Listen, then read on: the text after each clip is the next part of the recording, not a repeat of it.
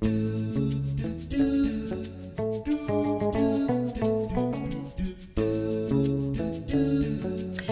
och välkommen tillbaka till Bokspanarna med Magnus. Agneta. och Helen. Eh, vi tänkte fortsätta spinna vidare på temat från förra avsnittet. Eh, vi tänker prata lite om att resa i sådana här tider när man egentligen ska vara i karantän. Och istället för att resa med SAS eller Norwegian så kan man faktiskt ha all inclusive i sin egen fåtölj hemma. Och då kan man med fördel läsa fantastiska tågresor eh, som Lonely Planet bland annat har gett ut. Och det här är en helt fantastisk bok. Det är synd att det inte är bildradio, så ni hade sett vilka fantastiska bilder där inne. Du får hålla upp den för mikrofonen Ja, och så får folk luta sig fram. Eh, här så presenteras tågresor över hela världen. Och inte nog med att eh, det berättas om vad man kan se under tågresan, utan det finns också en massa fakta var du bokar biljetter till just den här tågresan, hur lång tid den tar, standarden på vagnarna, om det finns mat att tillgå i dem och så vidare. Och som sagt, det är i princip från hela världen och det är eh, standarden på tågen kan man säga är i mycket skiftande slag. En del är betydligt bättre än i Sverige och en del är betydligt mindre bra. Och från Sverige så har vi faktiskt en representant, en tågresa. Kan ni gissa vilken det är? Nej, Nej, men har det någon Inlandsbanan. Ja? Jajamän, Jaha, det är Inlandsbanan. Som är representerad. Ja. Så den kan man försjunka ner i sin fåtölj med en god kopp te och resa världen runt med tåg. För det är ju ingen bok man tar med sig på resan för den är Nej. ju faktiskt riktigt stor jämfört med annat som Lonely. Planet Mm. har gett ut. Den är ju, Och jag det är kan en säga, coffee table bok. jo, och jag kan säga att jag är inte den som läser speciellt ofta, nästan aldrig, en faktabok från perm till perm. Men den här gör jag det. Och man läser kanske inte hela på en gång utan man tar ett par tågresor i taget. Mm. Ungefär som verkligheten då. Mm, Ja, precis, det kan man säga. Om man inte drömmer om tågresor så kan man ju drömma om en resa till solen, vilket många gör. Och en av eh, de personer som har funderat verkligen hårt på det här med att resa till solen, det är Alain de Botton som har skrivit om konsten att resa. Enligt Alain, så det som lockar de flesta människor, det är den här bilden i eh, resebroschyren på en blå himmel med en sol. Mm. Och han har analyserat hur lång tid som man tittar liksom på den här blå himlen som man har drömt om ett år och som man har lagt ut massa pengar och, och betala för. Kan, vet ni hur länge det är? Mm. Men jag misstänker att det inte är så länge. Tio minuter ungefär tycker han. Sen går man och gör något annat. Och det som kanske är lite ledsamt när man läser med Alain, han är ju filosof. Så han är van att liksom ta saker och lyfta upp det och titta från olika vinklar.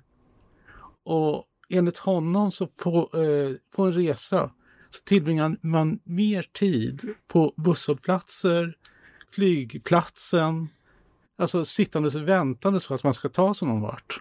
Än att man faktiskt tittar på någonting. Mm. Så är Ja, det. det kan jag tänka mig faktiskt. Och att det är faktiskt så att för de flesta så resan sker egentligen inte när man gör den, utan när man kommer hem och funderar på vad man har gjort. För då tar minnet liksom och klipper ut alla de där tråkiga bitarna.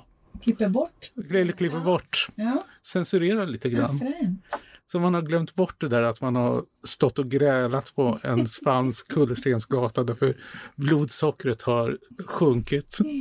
Och jag måste säga att jag tycker det är en fantastisk bok, men jag gillar ju liksom det där att hålla på och peta i grejer. Men däremot får jag ont i fötterna när jag läser den. För det är antagligen det som jag gör väldigt mycket när, när man reser, att man går så mycket så att fötterna ömmar. Fantomsmärtor. fantomsmärtor. Men de har jag gärna. För som sagt, man kommer ihåg de bra grejerna också. Andra kanske klistrar in bilder eller liksom har bilder i telefonen, men jag fotograferar aldrig. Så jag måste ha allt uppe i mitt huvud och tänka på det. Och då hjälper han mig. Ja, härligt. Mm. Eh, en annan resa, kan, det kan ju också vara den inre resan eller eh, jag tänkte berätta om en bok som heter Ljuskällan av Hanna Landahl och den handlar om en familj, Anna, Staffan, Max och Sam. Och Max och Sam det är Annas och Staffans söner. Och de lever ett väldigt bra liv, eller tycker i alla fall Staffan att de gör, i Göteborg. De har ett ett fint gammalt hus och han planerar och har planerat länge att de ska byta kök. Och Anna som har blivit mer och mer miljömedveten med åren, hon tycker att det är fullkomligt galet att byta ut ett fullt fungerande kök mot ett, mot ett nytt, även om det blir en fin köksö och sådana här saker. Men, men det har blivit liksom Staffans livsuppgift att kolla in olika kök och nu har de äntligen fått tid hos en firma då som gör kök Anna då som har varit ganska deprimerad under en lång period och mer eller mindre varit eh, utbränd, mycket på grund av att hon har så svår klimatångest. Hon har börjat jobba så smått och är precis på väg, hon sitter på tåget och är på väg hem från en utbildning som hon har varit på, på väg hem tillbaka till Göteborg, när en nedfallen kontaktledning gör att tåget blir kvar på, på rälsen. Och Eh, hon har haft en medpassagerare under en stor del av resan som heter Frida och de har pratat kompostering. Boccacci och lite allt möjligt sånt där som Anna har blivit väldigt intresserad av och Anna är själv förvånad för att hon har varit så ointresserad av väldigt mycket under den här tiden som hon har mått dåligt. Så Frida bjuder med Hanna, Anna hem då till ekobyn Ljuskällan där hon bor. Och en ekoby, det känns ju för Anna precis som någonting som hela hennes familj skulle behöva. Men eh, när hon kommer hem och berättar det här för Staffan och sönerna Max och Sam så är ju de absolut inte lika övertygade. Men Staffan inser att om han ska ha kvar sin älskade Anna så måste han ställa upp den här gången för han ser ju också att den här gamla Anna och gamla glimten i ögat som har varit borta så länge, den har faktiskt kommit tillbaka. Så de lyckas hyra ut huset i Göteborg till en forskarfamilj som gärna vill bo där ett år ungefär. Eller som Staffan tänker ett halvår för han har nämligen bara fått tjänstledigt från sin chefstjänst på Migrationsverket under ett halvår. Men det har han inte sagt till Anna utan hon tror att han har fått ledigt ett år. Så de flyttar, det råkar faktiskt vara ett hus ledigt i ekobyn men först så ska de ju då, de ska få lämna in någon slags vad ska vi säga, validering för att de verkligen är sådana som ska bo i ekobyn och, ja, Staffan får väl skarva till det lite grann angående, angående sitt miljöintresse som i princip är obefintligt. Men de blir godkända i alla fall. Och det här är en bok som både är, den är både rolig, dråplig, tankeväckande och berörande och riktigt bra och dessutom så har den ju det här viktiga budskapet att vi, vi måste förändra vår, vårt sätt att leva. Men sen kan man göra det på olika sätt förstås. Men just det här att när de kommer till det här hus, huset som kallas för Magnussons gård så inser både Staffan och sönerna ganska fort att det finns inget wifi Oh. Ah, fatta katastrofen. Sam går ju i fyran och Max går i sexan och de använder ju sina skärmar väldigt, väldigt mycket. Anna hon tycker mer eller mindre att det är lite positivt för att då kan ju familjen umgås på ett helt annat sätt. Men Staffan, han skaffar bredband i smyg. Dessutom så tillhör det ju inte husets eller ljuskällans policy att ha bredband så att eh, ja, de hamnar lite på minus redan från början.